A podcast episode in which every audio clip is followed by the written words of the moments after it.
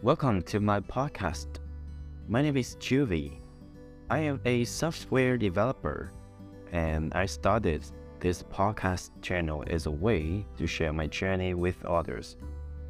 In today's episode, we will be discussing whether grading and comparing academic performance actually affect the psychology of students.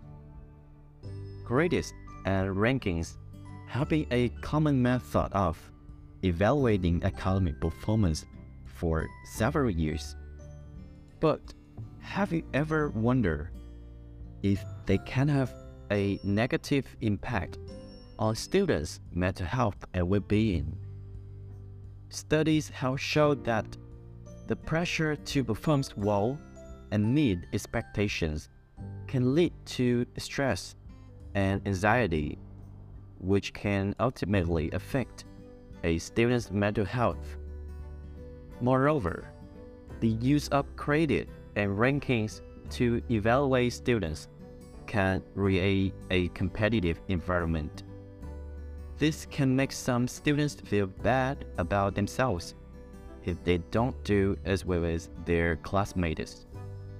So, what can be done to address these issues?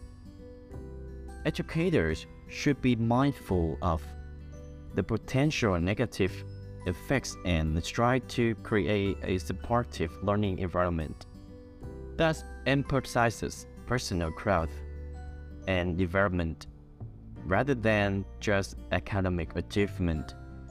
By focusing on the process of learning rather than just the end result, educators can help students develop a more positive attitude toward learning and their own abilities, which can have long lasting benefits for their mental health and well being. In conclusion, grading and comparing academic performance can have a significant impact on the psychology of students.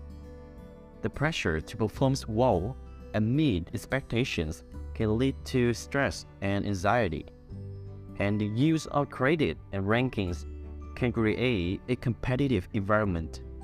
This can make students feel like they are not good enough or don't have much confidence in themselves. However, by focusing on the process of learning and creating a supportive learning environment, educators can help students feel better about learning and themselves, which can make them healthier and happier in the long run. Thanks for listening to my podcast episode. I hope you found it informative and insightful. Be sure to subscribe to my podcast for more episodes like this one. See you guys next time. Bye.